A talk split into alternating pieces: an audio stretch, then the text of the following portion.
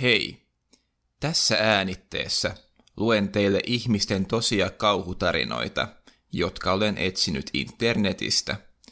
Kaikkien tulevien tarinoiden väitetään olevan tosia, mutta niitä ei voida varmistaa.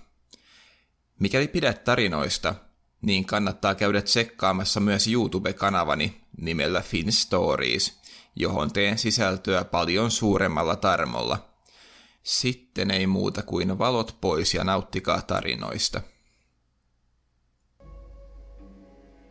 Ensimmäinen tarina. Tämä tapahtui minulle ja tyttöystävälleni, kun olimme eräänä kesänä rantahuvilassa lomamatkalla. Meidän huvilamme oli todella hulppea, mutta se oli myös kallis. Jaoimme kuitenkin kustannukset joten kumpikaan meistä ei joutunut vararikkoon.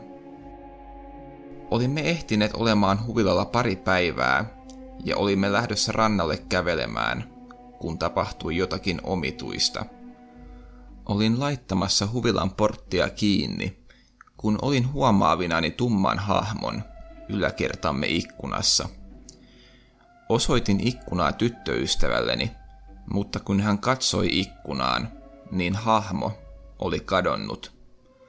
Ajattelin, että olin vain kuvitellut näkemäni, joten en vaivannut sillä päätäni enää. Kävelimme päivän ajan rannalla ja illalla päädyimme rantabaariin.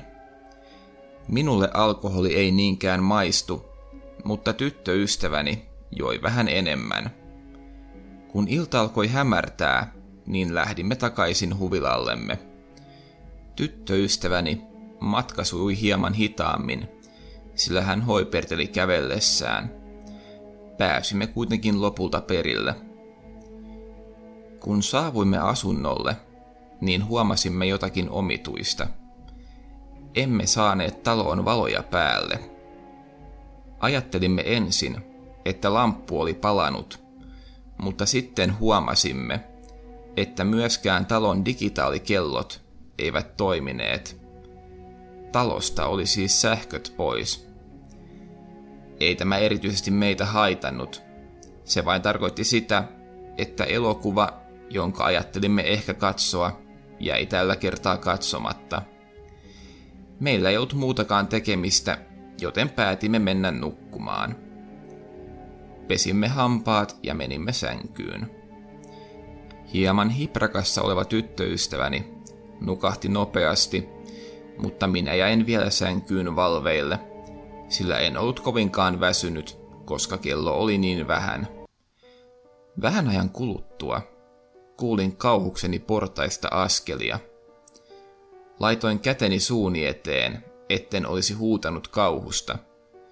Tämän jälkeen kuitenkin ryntäsin laittamaan oven lukkoon. Askeleet pysähtyivätkin ovemme taakse. Näin, kuinka oven kahva kääntyi, mutta ovi ei luonnollisesti auennut. Sitten oveen koputettiin. Koputtaja kertoi, että hän oli vuokraisäntämme ja että hän oli tullut korjaamaan sähkömme. En uskonut tätä hetkeäkään. Kun ovi ei auennut, niin koputukset vain kovenivat. Tyttöystäväni heräsi ja kirkui Uusin tyttöystävälleni, että hänen pitäisi soittaa poliisit, jos hänen puhelimessaan oli akkua. Kun oven takana ollut tunkeilija kuuli tämän, niin koputukset lakkasivat, ja kuulimme, kuinka askeleet laskeutuivat portaita.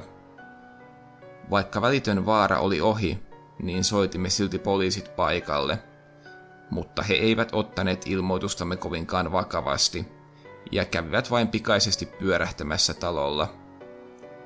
Seuraavana päivänä soitin vuokraisännällemme ja kysyin, oliko hän käynyt huvilalla. Hän kertoi, ettei ollut käynyt kiinteistössä moneen viikkoon. Tämä viimeistään varmisti sen, että ovemme takana oli ollut joku, jolla oli pahat mielessä. Toinen tarina. Tämä tapahtui minulle, kun olin kesäleirillä eräänä kesänä.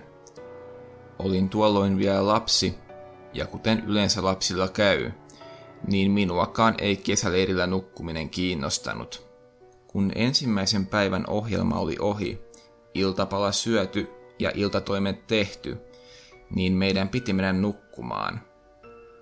Olimme kuitenkin kaverini kanssa päässeet samaan huoneeseen, ja olimme molemmat salakuljettaneet PSP-leirille. Yömme siis menisi ennemmin pelatessa kuin nukkuessa.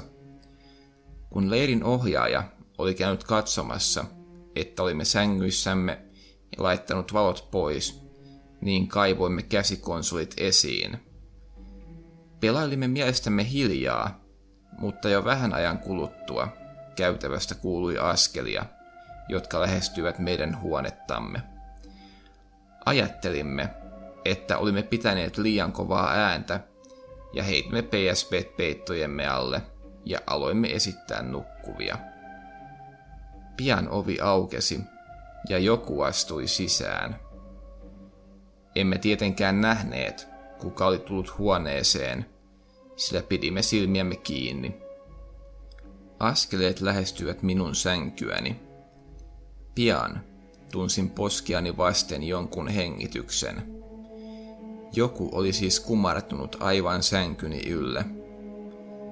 Tunsin hengityksen ehkä 20 sekuntia. Aikaa oli siinä tilanteessa vaikea arvioida. Tämän jälkeen askeleet poistuivat huoneestamme ja kuulimme, kuinka ovi meni kiinni. Odotimme muutaman minuutin ja sitten kaivoimme PSPmme jälleen esiin ja aloimme pelaamaan. Tällä kertaa kuitenkin kiinnitimme erityistä huomiota siihen, että me pitäneet mitään ylimääräistä ääntä.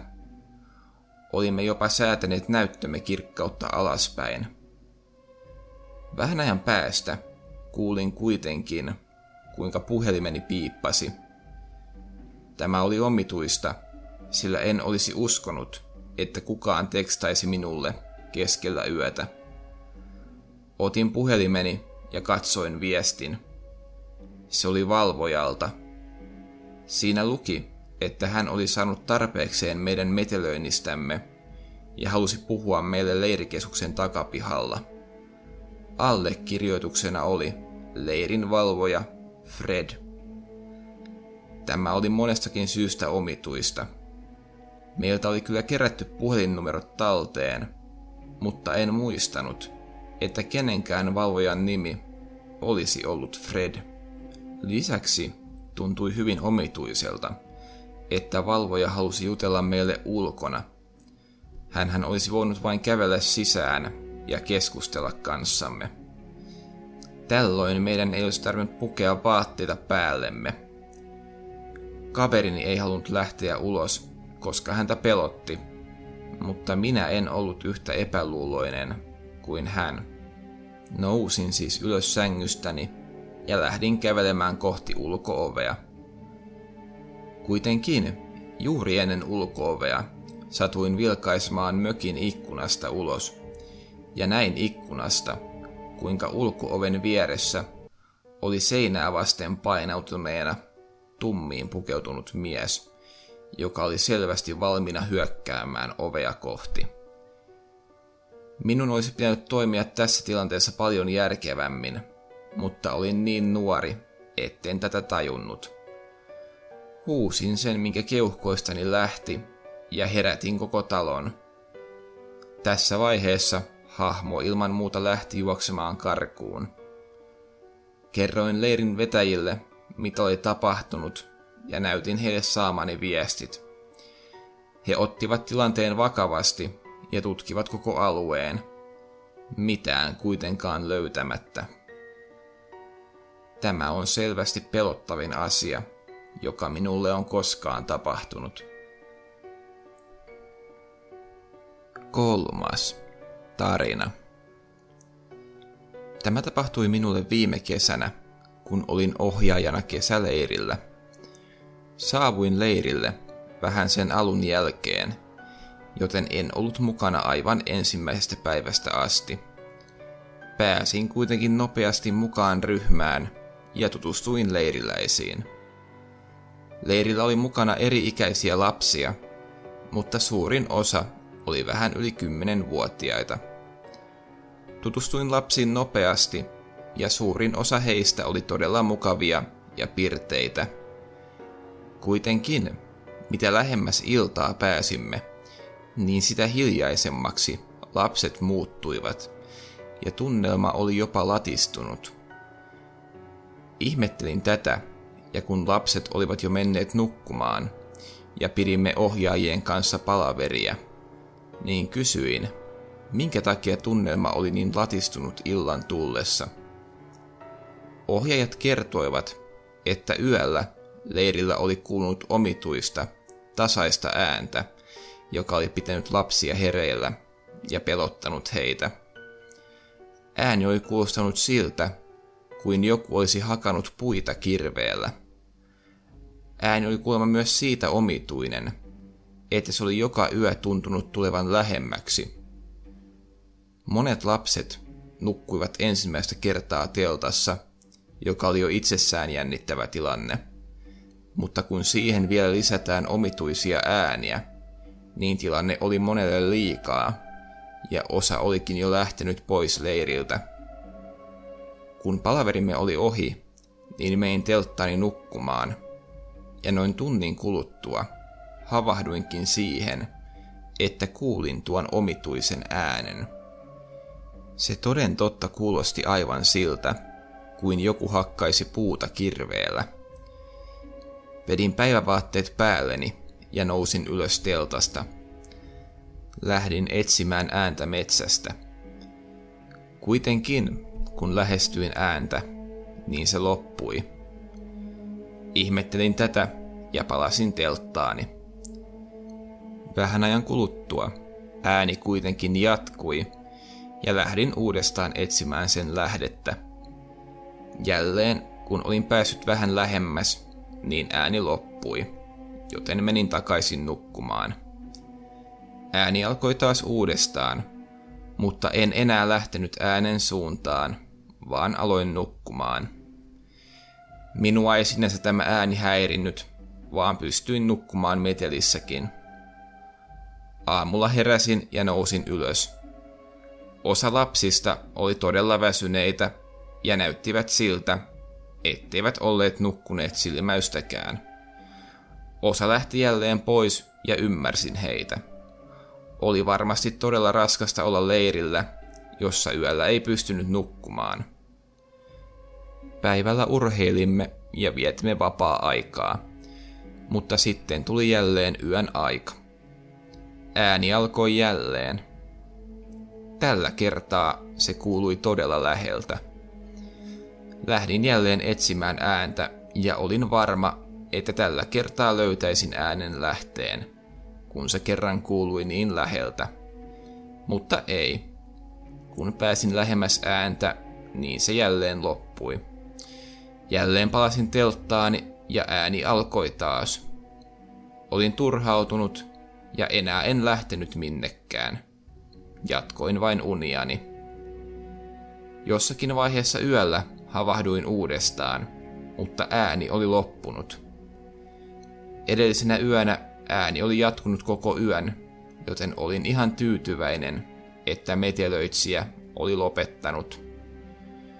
Nukahdin uudestaan mutta aamuyöllä havahduin selkäpiitä karmivaan huutoon.